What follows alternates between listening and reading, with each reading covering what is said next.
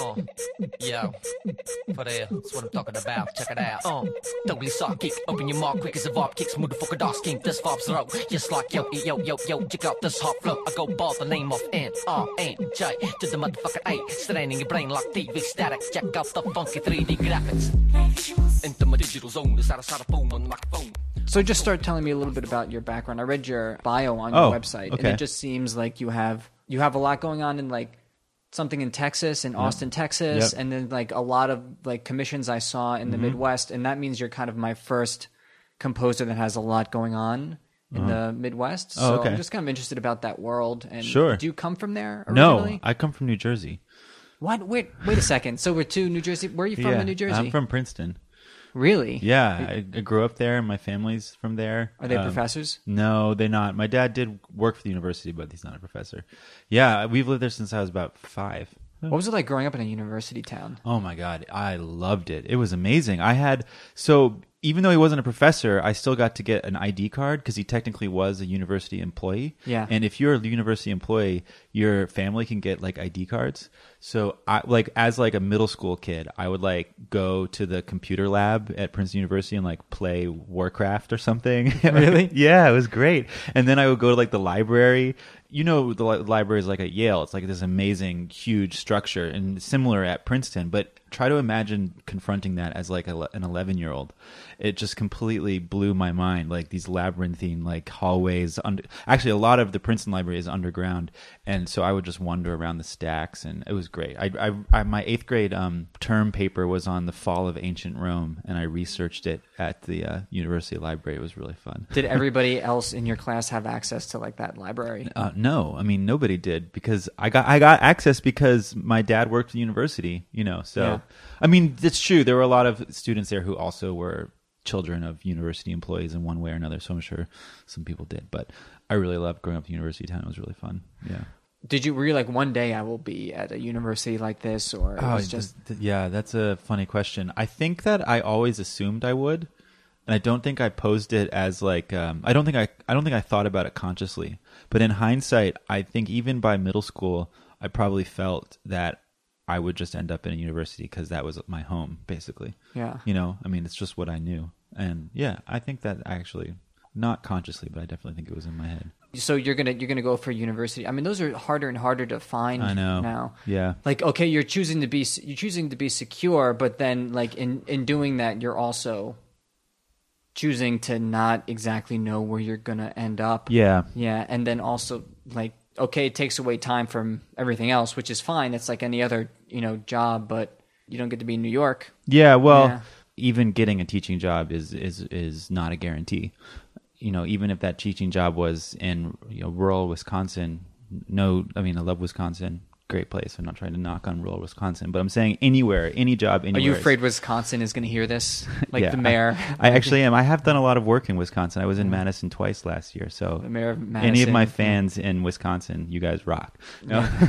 um, but what I'm simply trying to say is no matter, all the teaching jobs are hard to get. So that's not, I know that's not security now. And it's actually very complicated because, you know, I'm married now and, and Um, it's I can't answer these questions just for myself anymore. The question of where I'm going to be, it's just not all about me. Yeah, I was um, talking to Jacob about yeah. this, and it's not. Yeah, it's almost really kind of not fair to the other person. No. Yeah. So part of me, of course, would love to stay in New York. Although I have to admit, if you're going to really ask me, I don't think I'm a city guy. I think actually, I th- maybe it's because I grew up in the suburbs. I mean, you, we are, we are who we are.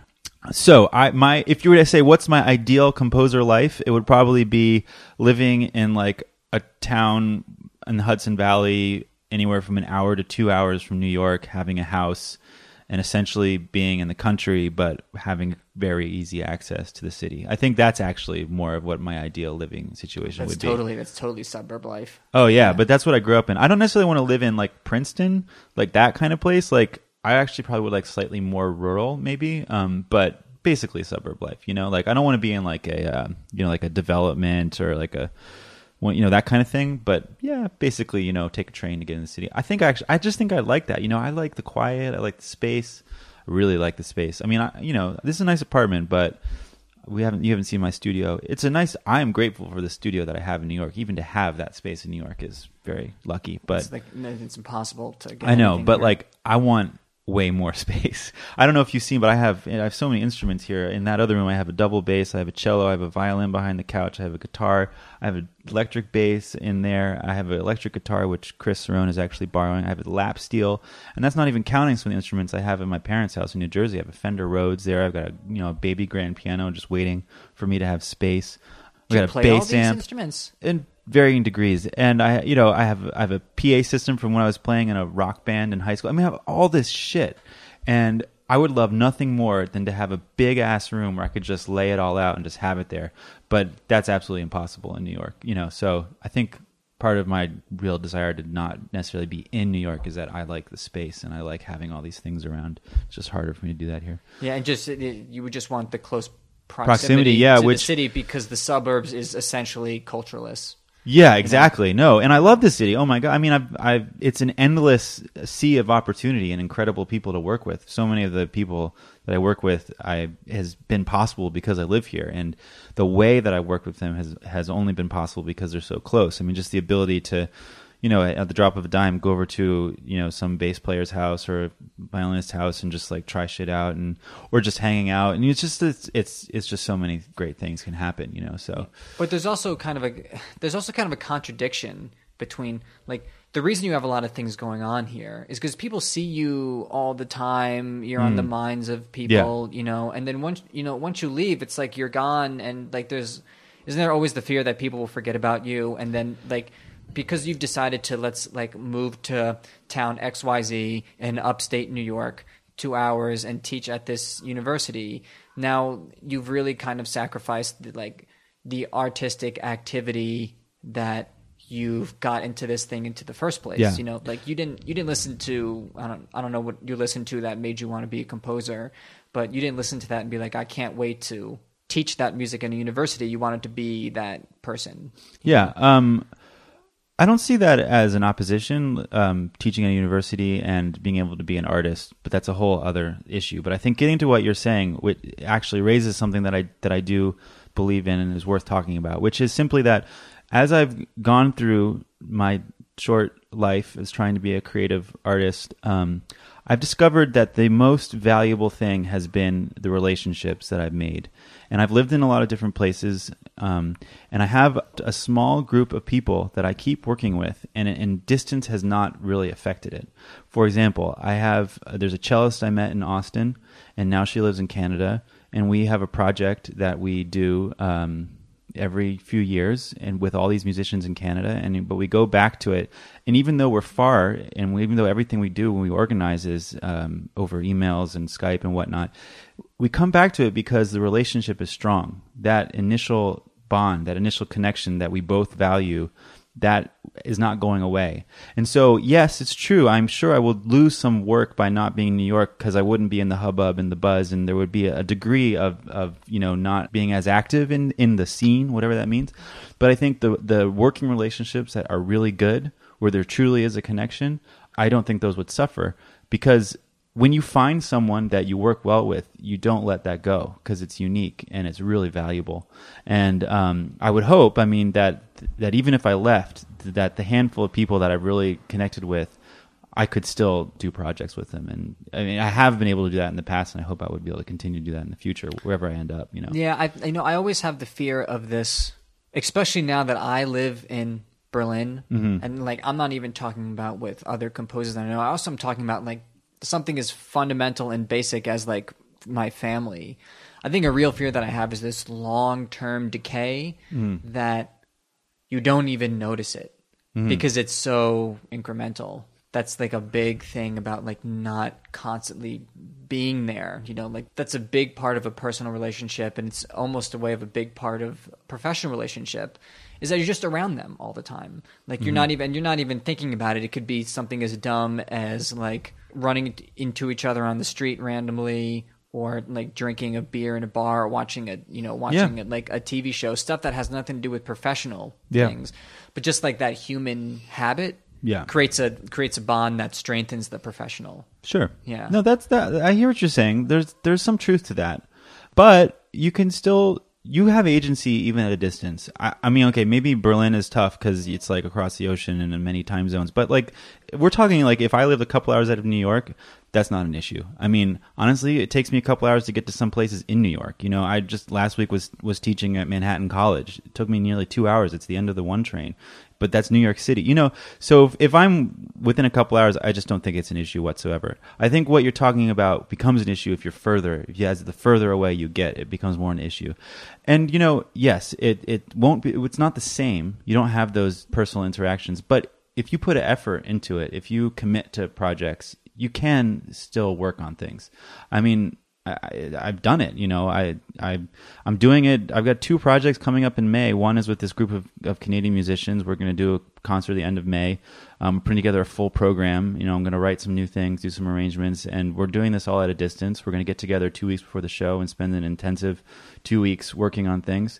And I'm also doing a project in Chicago in early May with people that I don't even really know. But the point is, it's at a distance. Like, I do a lot of things at a distance. I mean, you just have to figure out how to make it work. And I do this thing in Austin where I don't live in Austin. We've put on, this is our third year coming up where we're doing an all-day marathon event. And we just are disciplined about, you know, the emails and the Skypes and all of these things. And we just make it happen. You know, it's not the same, I agree. But you, if you put in the effort, you can you can still do stuff. Does it feel as personal? The um, collaboration, maybe not like what, you know, of course the piece so, you write. Of course, so interesting. Yeah. yeah, yeah. yeah. Um, okay. Well, I'm just going to be out with it because I don't think this is going to be news to a lot of my Sleeping Giants. But in a in a weird way, some of my collaborations, like with the Austin folks or the ca- Canadian folks, have been, I felt, more personal than some of my Sleeping Giant collaborations. Now, what I mean is, I think it has to do with how Sleeping Giant works. We're all friends, but we're all very strong personalities. We're all very individual. And when we collaborate, it's almost like a more of a, like, not a meeting of the minds, but a clashing of the minds. Yeah. You know what I mean? So I don't necessarily think the communication is actually that good in a way. I mean, I think we make up for it because we kind of make it our strength, you know, because, like, the whole point is we're all going to just be ourselves, and that's going to be the strength of when we do something, is like having these six individual things. But, like, as far as a collaborative process, I kind of find it to be a little bit dysfunctional. And that's, I find, ironic because they're the people closest to me in, in terms of distance. I see them all the time. We hang out all the time. But with these people in Austin and in Canada that I've worked with, I think just because of the way of our chemistry, of our personality, like, it's just a better conversation. Yeah, and it has actually no relation whatsoever to how close they are. It's just a purely a personality thing, which is what I mean about why when you find the personalities that really gel, and the, then it's just like, that is like gold to me. Like, that is just pure gold. Which one do you prefer? The dysfunctional relationship where it's a clash of minds, or something where you are on the same page right away, you have the same goals, and then it's just a matter of you figuring out the best way to get there rather than trying to find out where you're going? Well, I'm not going to give you an answer that you really will probably want to hear, which is because I'm not going to give you a straight answer because I can't, which is that there are really pluses and minuses to both. And at different phases in the process, I, I, I will wish, like when Sleeping Giant was writing this piece, Histories, which was, I think, our first real collaborative work, um, there were parts of the process of that that were incredibly frustrating because it felt like there was no communication.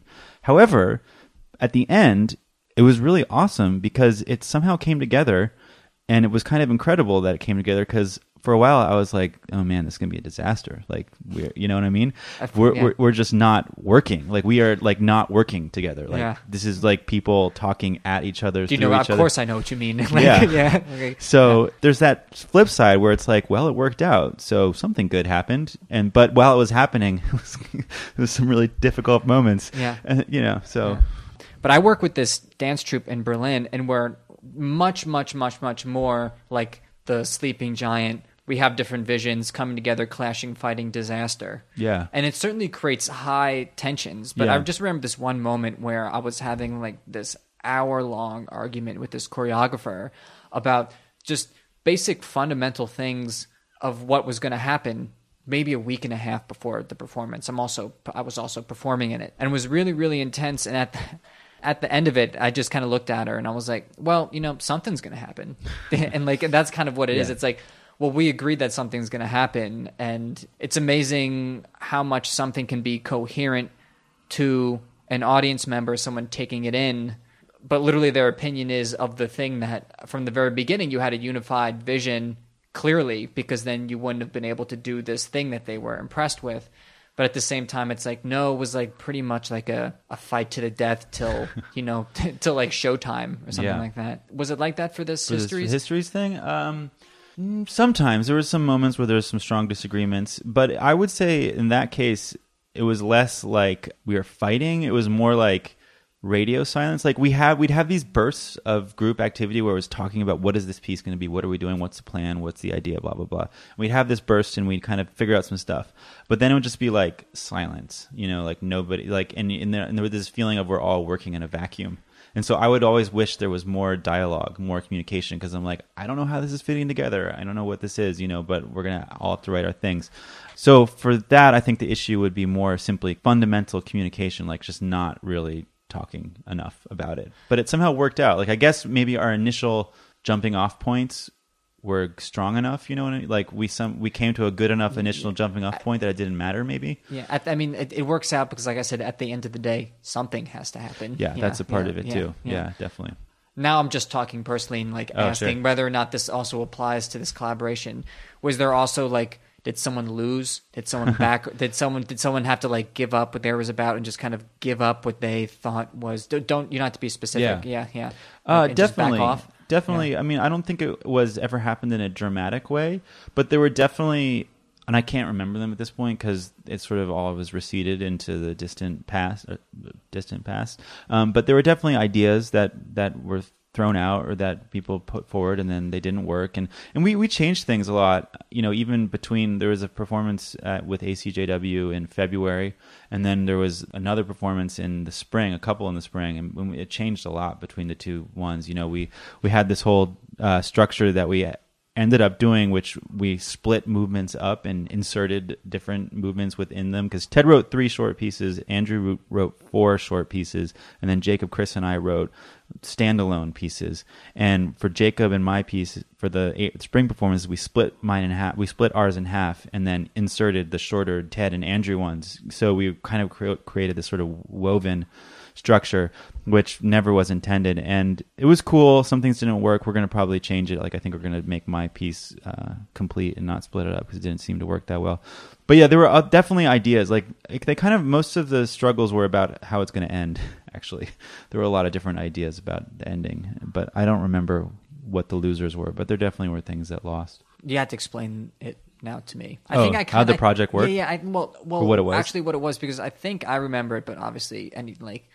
My mom, who listens to this, like, oh. yeah, uh, isn't going to know. Yeah. Uh, gonna okay, know so about. The idea was to write a companion piece to Stravinsky's L'histoire de Soldat, and we came up with this concept, which we called Histories, which was essentially each of us would respond to L'histoire in our own way, taking some element of it as a starting point. We didn't necessarily specify what that would be, but it ended up being that usually we would take actual material, like a phrase or a chord or maybe, you know, just a very short, in my case I took just very very short snippets, and then we would kind of riff on it, take take that as our starting point and develop our works from that.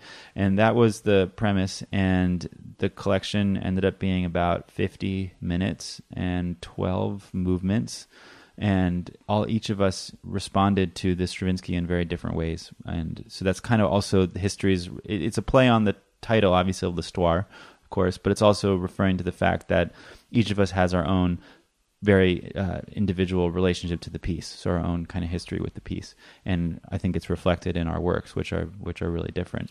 I mean, that's a pretty broad. I mean, I'm not I'm not saying it's like it's a good concept, but it's also a broad concept. Why wouldn't that work? It did work, but I mean, where where was the conflict? Oh, just in the details, you know.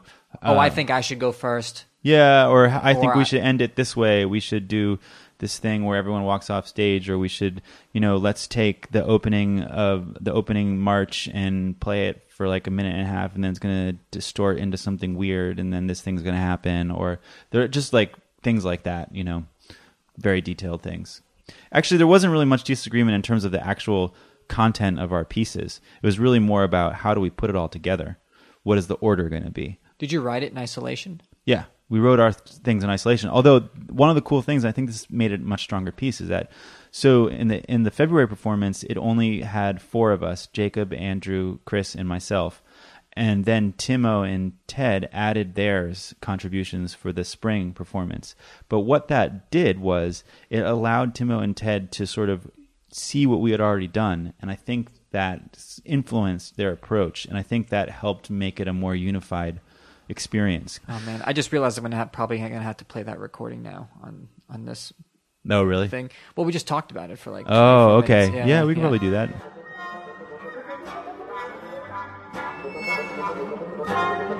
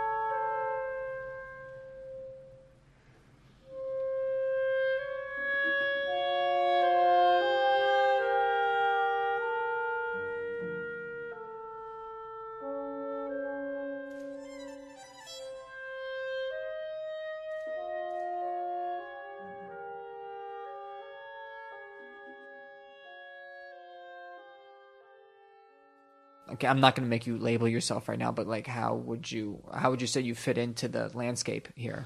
Uh, in New York or just in the world? Well, in the States, or if oh. you want, I mean, expand it as much as you want. Um, I don't know. I mean, I think I'm like a lot of young composers my of my age generation. I do a lot of different things. I write for I do write for orchestra, I write for chamber music, choral music. I basically just do wherever I can get a gig, you know. So coming up, I'm writing percussion trio right now for three groups, one one in L A, one in Toronto, one in New York. After that, I'm writing an orchestra piece for Mount Holyoke College. After that, I'm writing a piece for um, Ensemble Del Niente in Chicago. And after that, I'm going to Winnipeg for a choir thing. It's so, I mean, I, I couldn't, it's hard for me to answer that question because those are four things I just listed that are totally different. Each one is totally different in terms of the, the kind of thing it is and the sort of culture. The percussion trio, they're young groups. Some, most of them are either still in school or just out of school. The college orchestra is a totally different world. That's something I have done a, a fair amount. Last last year I did a collaboration with uh, Hunter College in New York, and I've also worked with Bard College or their orchestra as well. So that's totally different, college orchestra. And Del Niente, I mean, they're sort of just like a kind of hardcore new music group. Yeah, you know, no, yeah, and yeah. That's which is a totally different scene. And then the Winnipeg thing, man, that is, I don't even know what that's going to be. That is going to be some kind of weird hodgepodge thing. This guy has a chamber, twelve voice chamber choir. They specialize in Renaissance music, but the lead director is a composer. And this is with these Canadian musicians that I'm involved with. And um, we basically have been hired to essentially be a part of the program. And he didn't really specify how, but we're sort of, we're working together to, de- to develop what the program will be and then to contribute to it. That's one of the most sort of vague projects that I've, that I've been involved with. So that, who knows what that's going to be, but we're going to go go there and do something. That's pretty vague. Like, we're going to go there and do something. Like, well, okay. Um, no, no, no. I mean, like that's, I mean, that's fine. Yeah. No, um, it's just early stages. So this group that I work with in Canada, we're called the, we call ourselves the Correction Line Ensemble, and it's six musicians. Four of us are conservatory trained. You know, I, I play piano. The other, there's a violinist, there's a cellist, there's a, a percussionist. We're all, you know, read music, very well trained, that kind of thing. And then uh, two of the other two are singer-songwriters, and they don't even read music, but they're really great singer-songwriters who have been playing and touring around Canada for decades, and they have their own, their whole other world that they have, and a whole other scene, a whole other audience. But through various personal connections, we know each other, and we decided to put this group together. And we first did this three years ago, and then we did a tour two years ago in Canada. And it was really cool because what we did was we put together a program which was two forty-five minute sets, and, and the whole concept was to in, to sort of weave together all these different genres. We would we would do arrangements of the singer-songwriter's music, new stuff that I would write, pieces from like standard repertoire. We did some Bach and Britten and Bartok, and then a couple of contemporary Canadian composers um, as well. And it was just this. It was all. It was uh, like this sort of mixtape sort of thing where you just we just move between, but back to back. But it's kind of like a, more of a rock show, and that's where we played. We played mainly at clubs and and bars, and then a few schools and church kind of things. So it's an interesting group. And then one example of of the, how strange it, it that is is that we did a, a an arrangement of Benjamin Britten, the horn tenor horn serenade, but we did an arrangement for our ensemble, which was piano, violin, cello, marimba, electric guitar, and the two singers. Now the guitarist can't read music, so he just basically played a drone the whole time, and the singer, she can't read music, but she learned that part by ear and ended up doing a great job. And it's like she sang it, well, you know, normally it's for tenor, Peter Pears, very classical, blah, blah, blah. I mean, she totally nailed the notes, but she sang it as if she was like a folk singer or something. But it was really cool, actually. But, but that's, if, but if the guitarist can't read, I mean, why, why did you just, why did you just make a drone for him? If that's, he can't that's read, exactly what we did. We gave him a drone. That's no, I mean, why did you make a, oh, because he wanted to be a part of it. It's either you can read music or drone? Uh, no, no, it, it's more complicated than that. I mean, it wasn't just like, oh, this is the only thing you can do. It was actually right for the music. I mean, it, it really, that piece is actually extremely static piece, and it really fit, and it was a really nice timbre. And honestly, I mean, we were putting together an hour, an hour and a half show in about two weeks, and there simply would, wasn't time to teach him something more complicated, okay. And it just worked, you know. Yeah, I think what I was asking before is like, I think I asked asked you a poorly worded question about like, where do you fit in the landscape? Because yeah. I think you just completely answered the way I wanted it to be okay. answered, which was that you're making an adjustment to every situation that is thrown at you. Absolutely. As a composer. And there, and what I meant is there are composers that don't do that, and they kind of stick their feet into the mud and they say, this is what I am. And then either, you know, the world eventually through various trends and culture changes moves towards them or moves away from them, and they just become, you know, irrelevant. But you seem to be more of the guy that, listen, I'm a practical minded freelance composer. I can do a lot of things. I have a lot of skills. You're the fox. You're not the hedgehog. You yeah. I, mean? I think that's probably yeah. true. Do you enjoy that? Is there a plus of minus of being that? Do you sometimes feel like you've given a, you've been, a situation has been thrown at you at some way where you're like, you know, it's more of the Sleeping Giant situation I was talking about where it's like, you know, there's so many things going on right here. I just had to pragmatically find a way to make this work, and that's my specialty. And then I had to kind of remove any type of sensitivity that I've been developing over the years that says, this makes me Rob. You know what I mean? Mm-hmm. I think why one of the reasons I like existing the way I do is that in my working practice, there is no opposition between being myself and fitting into a situation. I, I just make choices. I don't, I don't, you know, arrange Christmas carols for a pops orchestra. You know, I don't write generic movies for a, scores for a horror film. You yeah, know what I mean? True. So I, I yeah, choose yeah. situations where I can be sure. I have to adapt. I don't approach arranging a Benjamin Britten song for the ensemble I just described. I don't approach that in the same way I would approach collaborating with a, a Baroque, a period instrument ensemble.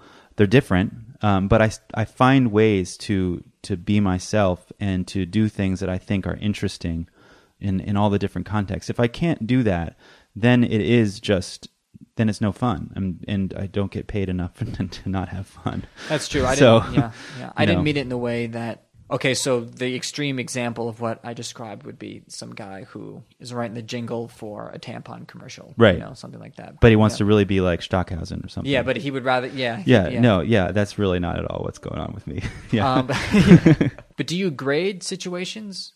To like, you're like, oh, this is the perfect thing to do, this idea that I was thinking about for the past five years and, been, and have been developing in my head. Like something like that happened to me yeah. recently. They just gave me this. It was like, here's the instrumentation. And it was like the instrumentation that I had an idea for this specific sound that I've been thinking about for a while. And they're like, write us a piece. And it was so open-ended. And they had already kind of knew me that I was like, oh, this is the perfect thing to try out this thing that I've been wanting to try out. Mm-hmm. But sometimes I get situations that this is the theme of the concert. Base it off of Bartok, music for strings, percussion, and celeste. And then that idea that I've been so eager to use has to be put on the back burner. And all of a sudden I have to kind of throw together my sensitivities and use it to pragmatically solve this problem of the theme of whatever the concert is. Mm-hmm. Do you ever get situations like that where you're like, this is perfect? And then mm-hmm. sometimes you get a situation where you're like, all right, I'm good enough and I know myself well enough to be able to like fit myself into this, mm-hmm. you know, into this situation. I absolutely get both. And I, I you know, I try to make them both work. I, I really don't like doing things that I don't want to do. And if there is a situation, I, I, at all cost, I, I avoid the thinking that you just, just, just described where, it, where, where the logic is, oh, okay, I just need to make it work. You know, I can't really do what I want to do. I really avoid that thinking at, at all cost, because almost always there is a creative solution that allows you to have it all. I've never really framed it that way before, but I think it's true. I think in any collaborative situation, there's almost always an option that you probably haven't thought of yet that um, will allow you to do something that you're really excited about and do whatever it is that needs to be done for the creative situation. So, for example, I just did this project with a, as I was saying, a period instrument ensemble, and the the, the original concept. You know, this I, I this happens to me a lot where I just I just say yes to things. And I don't really think about what that's going to mean. And so this was a case where this guy who directs the group, he was conducting a piece of mine, actually an orchestra piece, and he also happens to be this period instrument player. And he started talking, you know, I have got this group and we've always thought it'd be really cool to work with a composer. And I thought that was great too. I have a background in early music, and I, I when I was in Texas, I spent a number of years singing in a semi-professional early music group, and I just absolutely loved that sound and that world. And so I just sort of was like, yes, that's great. I, I totally want to do that. Let's do it. having absolutely no idea how or what that would be. And then he's like, well, you know, two thousand eleven is the three hundredth anniversary of the publication of Vivaldi's L'estro Armonico. And I just sort of nodded, pretending that I knew what he was talking about because I didn't want to feel stupid. But like, um, I was like, I oh, cool. Half my life yeah. is that. yeah. Half my life is like, and that, especially when I like ninety-nine percent of my life was that when I first moved to Germany. Oh, oh yeah, it's just like just learn yeah. how to nod and like vertical for most of the time. And then when you're in a situation where you're like, oh God, this is going to not turn out well, then you'd go horizontal. Yeah, yeah. right, right, yeah, right, right. Yeah. So anyway, so. What I've learned is, you know, that L'estro Armonico is a collection of violin concerto opus three um, that uh, made sort of made him really famous on the world stage. And you know, if you play Suzuki, you'll recognize a lot of those. They're just totally ubiquitous works. Anyway, his idea was he wanted to do a concert where he would take concerti from that collection and then mingle them with some stuff that I was going to write. And I just was like, yeah. And then I didn't think about it for like a year. And then I started thinking about it and I was like, whoa, wait a second. Like, this is really weird. Like, here are these like pieces that are, everyone's heard. And it's Vivaldi. Do I even really like Vivaldi? Oh my God. Like, what am I going to do? And I was a little nervous, but then, but then I just sort of didn't care. I guess a lot of, at a certain point, I, I just don't care what they're going to think. And then I just try to do something. And I ended up doing something that was pushed my language in a direction it had never been before. Compositionally, and it was something that I was really happy with, and and I think really pushed them too. That doing things that they aren't usually doing, and it but it somehow fit in. It somehow worked it worked with the program, and I think the reason it worked was because from the very first beginning of it, I sort of made a rule for myself, which was that I am not going to try to fit in with Vivaldi. The point of this is not for me to sound like Vivaldi or to any way compliment him. I think what I ended up doing in a weird way does compliment it, but not in an obvious way, you know? So I guess what I'm getting at is that I just try not to, I just don't worry about, like the question of making it work, I don't worry about it so much in a conceptual, artistic way. I worry about it in a practical way, you know, can they play it? Like, yeah, yeah obviously. Of course, yeah. Yeah, that, that I mean, you got to do that. But in terms of like, will is the style or is the aesthetic or that, you know, these kind of questions, I'm not going to worry about that. Like basically my thinking is, you know what, if they wanted to ask me to do this, then they must have been for a reason. And um, I'm just going to do what I want to do, and that's yeah. why they—that's why they're asking you know, me. No, they didn't like close their eyes and open the composer phone book and like point yeah, to a thing. Exactly. Like, they're like, he'd be good at this. We trust yeah. him, and then because of that, you're like, oh, yeah, okay. I mean, they trust me, so yeah. it'll somehow work out. Can you, I mean, maybe maybe you can't, but can you somehow formalize how do you think it complemented it? I'll play that sure. piece because I heard Oh, it. sure. Yeah, yeah, yeah. Um, well, you know, okay. I think it complements it in opposition, in oppositions. Um, and it's kind of how I thought of the piece. I called it, it's called um, Night Scenes from the Ospedale. And I have this whole, I constructed this whole sort of meta narrative, which to some people is irrelevant to the music, but to a lot of people, it really actually was a way for them to access it. By a lot of people, I usually mean, you know, like people who don't know contemporary music. But it was a meta narrative that was in a program note that yeah. the old lady sitting. Oh, I'm exactly. She wasn't old, but yeah. But, yeah. but yeah, that kind of thing. And actually, that narrative was constructed after I wrote the piece, which is irrelevant, but it's true. Um, anyway, so the narrative basically is that Vivaldi taught at these places called the Ospedale, these conservatories, blah, blah, blah. And he wrote m- many of these pieces for the students there.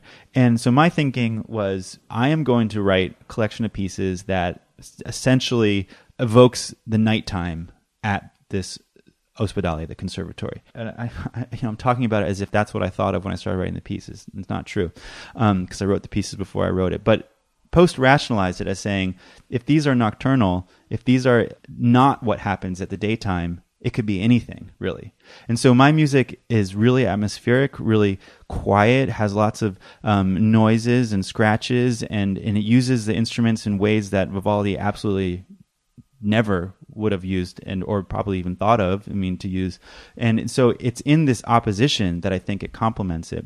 And also it's a, it's a taka. It's all sort of woven together. So it's this idea of the Vivaldis are these exuberant, extrovertive pieces, you know, daytime pieces. And then my pieces are very introverted, atmospheric, quiet. And it's going between the two, which I think is really interesting. And part of what really worked for me when I first heard it done was you would have Vivaldi and you'd have my piece, which is between three or four, each one is between three or four minutes long. And then the next Vivaldi would start a taka, and it was like totally blew my mind when the Vivaldi began, because I had never heard Vivaldi in that way. you know, because you have like three, four minutes of like, you know, strings, glissandi, and, you know, some scratching noises and like melodies emerging from this texture and whatever, this kind of stuff.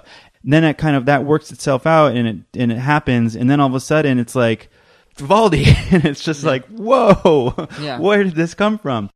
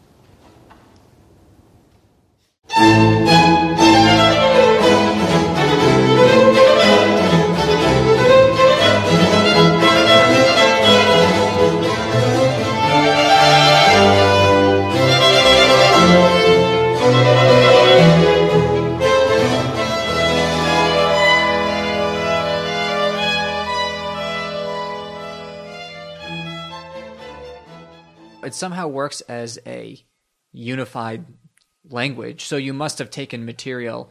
I heard material from both. Yeah. Like, like there, no. was, there was definitely a working with. Mm. Yeah. Did you, it really no. is just in my head. I'm just reading into it's it. It's totally in your head. There was absolutely yeah. zero intentional material. taken. I, I, I thought of key relationships. I thought, okay, this next one's going to be an A minor, so, or G major, so mine's going to be kind of have that tonal center. Yeah, yeah, yeah. Um, but other than that, there was no intentional material taken whatsoever. I mean, I think that I do this a lot. I immersed myself in Vivaldi. I listened to it a lot. I played through it a lot in, in scores. And so that sound was in my head. So you poisoned your well. I poisoned yeah, my yeah. well. And I yeah. tend to, my way of working always starts, not always, but oftentimes starts from a very improvisatory place. Um, I, I play keyboard instruments. And so I, I'm oftentimes getting ideas with my fingers at the keyboard. And I think I'm just the kind, the way I, I work, if I'm going to listen to something a lot, that's going to find its way into whatever I'm doing. But I, I you know, I, I always like to think my weaknesses are my greatest strength. So the fact that I'm not some genius musical mind who can just repeat something they heard perfectly on the piano after they've heard it one time, I actually, you know, it's very imperfect. But I kind of, I think it's just right, just imperfect enough that it does. It's not, it's not, it's not obviously Vivaldi. But like it's clearly, I think actually, it's actually great the way you, you you thought that maybe I had taken some material. That's actually just about as much Vivaldi as I would like to have in it. Yeah. And I think it reflects sort of the way it was processed. Yeah, that's that's you accidentally having some like fragment of it subconsciously in your yeah. head while you're, you're yeah. doing your thing. And the other actually really interesting thing that happened with that piece and the way it came about is... um. So I had mentioned earlier that I have all these string instruments, and I don't play any of them. Um, they're all, the bass is my little sister. She played it when she was growing up. The violin is also another another sister's of mine who played it when she was growing up. Cello is my wife's, who she played it when she was growing up. None of those people play those instruments anymore, and I have since appropriated them. But I got a lot of my ideas for that particular piece by playing them and by recording myself playing them. And the thing is, you know, with a lot of um, so-called contemporary string techniques, not being trained is sometimes really useful in being able to execute them correctly. Do you know, you know Scott Bolschlager? Yeah. Yeah. I love his string music. Mm-hmm. He has instruments lying around the house too. His pieces are him playing the string instruments badly well by string players. Yeah. You know what I mean? Yeah, yeah, yeah. And that's a great, I mean, that's a great way to work. I, I yeah. try and work like, whenever, whenever I can get my hand on an instrument, I get yeah. my hand on an instrument. Yeah. And okay, I have no idea what I'm doing. Yeah. But if you studied like the basic, like simple fingering, which you have to as a composer in orchestration class sure. anyway, yeah. then uh, you can actually create something original and idiomatic by accident. Yeah, yeah. totally. Yeah, yeah there is an entire an entire movement of that Vivaldi piece.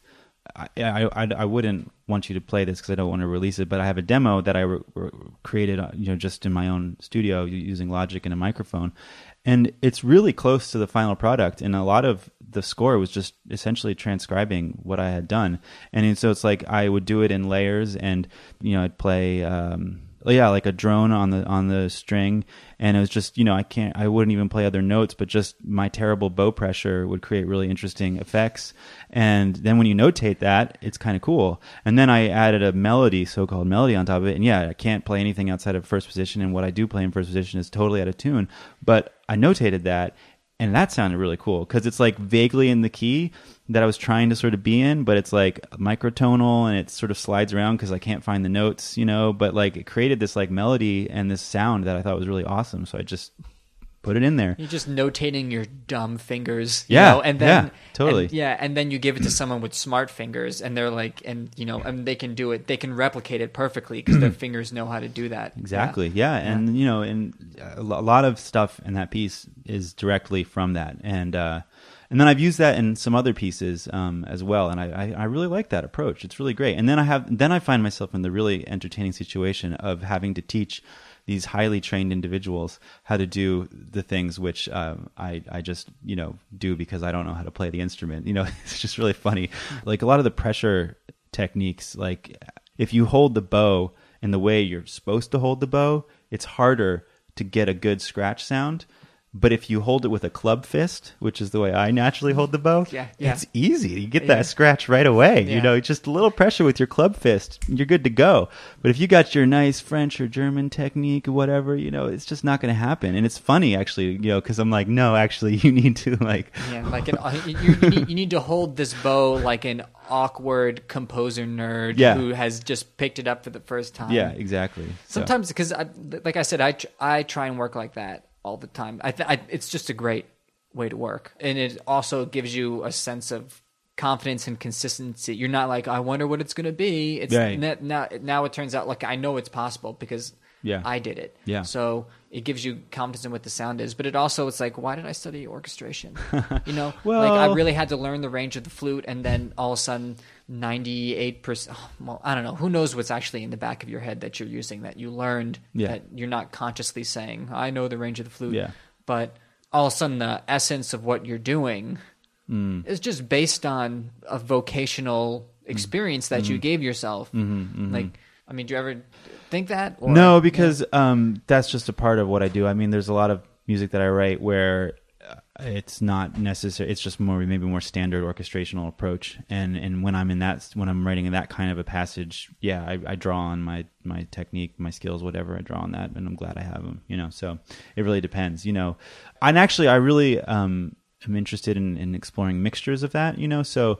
Um, I'm writing this piece for Mount Holyoke College, and one of my goals for that is to, because when you're working with amateur players, you have to be really careful, because you know you can't give them things that are too difficult in certain ways, and um, technically, I think you have to write things that are idiomatic. That's what, only what they're comfortable with, but you can also give them really adventurous things that are not necessarily difficult in a really technical ensemble way, but you know, maybe be like, play in this way and just go, you know, like this this strange, you know, technique, and you know, just start there and stop there, and there's no complicated rhythms, so you can, so kind of both things are, are easily accessible by that kind of a group. So in that piece, which I haven't really started writing, but which I've been thinking about, I think I'm going to be using a lot of both of those skills. You know, there'll definitely be passages that where it's like really important that it's just a well-voiced chord, and that the flute line is in fact in a good part of the register, because especially for an amateur flutist, like if it's in a hard part of the register, it's going to, going to sound like shit. Like it's really not even sound yeah, the kind of shit yeah. you want it to sound like, you know? So I'm going to, I think I'm going to have to use both of those skills. Both will be important to create what I want to create. But also technically, just getting back to like you playing a string instrument, I'm sure to a lot of people that sounds like, like what if you use the fact that a flute player at a, a certain developmental stage just happens to sound like shit in a high register or mm, low register? You use that. Yeah, like what if what if you use yeah. like could you could you convince people of that sound? Could you use the shittiness of like twelve-year-olds playing to like somehow sell it and make it work? Like, oh, it's supposed to be out of tune and yeah. not always together. I mean, I think you could. Um, I think it would be hard. I think you could. I mean, I think it's a balance. You know, I think about the psychology of performers a lot. And I think a performer likes to feel that what they're doing has a kind of purpose, has a kind of intention behind it, that it's not, you know, even if, if it's sounding wrong or sounding bad or whatever, it has a reason. And they can, and that the reason is something that they grasp, you know? And also, there's a certain percentage, if they're on stage for say an hour, I think a certain percentage of that time they just want to sound really good, like because it feels good when you're on stage. It feels really good to sound good and to know you sound good, right? So if I were to ha- taking this example of twelve year olds who can't play music, I would say I would want to have a certain amount of stuff in there that they could play and feel really good about in just a conventional way, because it's going to make them feel happy to be on stage. But within that, I think you could find a balance between that and stuff that is really different and really adventurous and doesn't make them sound good in a conventional way. And I think it's just, you need to balance that, I think, from a psychology perspective. But I think, you know, it's really in, intertwined with my own sensibility aesthetically and stylistically. I actually prefer a kind of music that would balance that, actually. Like, I really like a kind of music that has a little bit of both worlds, you know, involved and has that interplay. So to answer your question, it could be done, and it's a, for me, a matter of balance and context. Yeah, I think what you just described was also a great way of articulating the problem that new music has. Certain types of new music is that the players don't know exactly how they're – it's like they're supposed to suspend their belief and just assume that the composer has this grand vision, mm-hmm. and – the seventeen in the space of twenty-three, in the space right. of like nested over nested over nested over nested, that takes them forever to perform. And, you know, there's no psychological payoff for them, mm-hmm. except for the fact that people in the audience, maybe some of them know that. Yeah. Because the composer's infamous or something like that, right, like yeah, a Fernie yeah, Howe yeah, piece or something yeah, like yeah, that. Yeah, yeah. They they know that they're looking at something impossible, and therefore yeah. like that's the psychological get for them, instead of I actually sound good and I know exactly where I'm fitting into this thing. Yeah. Yeah, it is hard. I mean, I think that it's a broader question than it's even bigger than just the, the crazy nested tuplet. Even if a piece has no extended techniques, no impossible rhythms, there's still this problem of interpretation, this problem of like, what does this music mean? What am I saying with it? You know, so a performer with a piece that they played a lot, there's a certain amount of confidence they have in their interpretation. They, there's a sense that I know what this piece is. I know what it's, what I'm trying to say with it. And I'm going to go out on the stage and I'm going to say it. And with every new piece of music, no matter how hard or difficult it is, it's, there isn't that relationship. And I think that's a barrier for new music. It, it's a challenge. And I mean, actually, this speaks to a point, which is that the best thing that I can hope for are repeat performances. Because when I get a work that's played, you know, four or five or more times, it's only by the same person. It's only then that it really starts to be something that comes alive. Yeah, you know, the third or yeah, the third or fourth time yeah. is when it clicks. Yeah, and of course that makes sense. They're going on stage one time, and not like it's impossible to get it right. Yeah, you know, the first time. There's yeah. so many, especially in something like new music that is like every piece is different. There's no common anything, so it it takes them a while to get to the feel and for them to be able to adjust to the situation of a room and to know it well enough that they can actually nail it and interpret it. Yeah, mm-hmm. yeah, yeah, totally. Well, is that it? I don't know. Do you have another question? Did, well, it wasn't really a... I mean, yeah. Yeah. I don't think so. I think you can probably tell they didn't have questions. No, no, no, just yeah, curi- definitely. Just curious, yeah. yeah, yeah. yeah. Well, uh, I have to do this. Okay. Okay, ready for a pause? Ready for a pause. Thanks for doing this. Oh, yeah, no problem. Okay, cool. Thank you. Uh, was that better?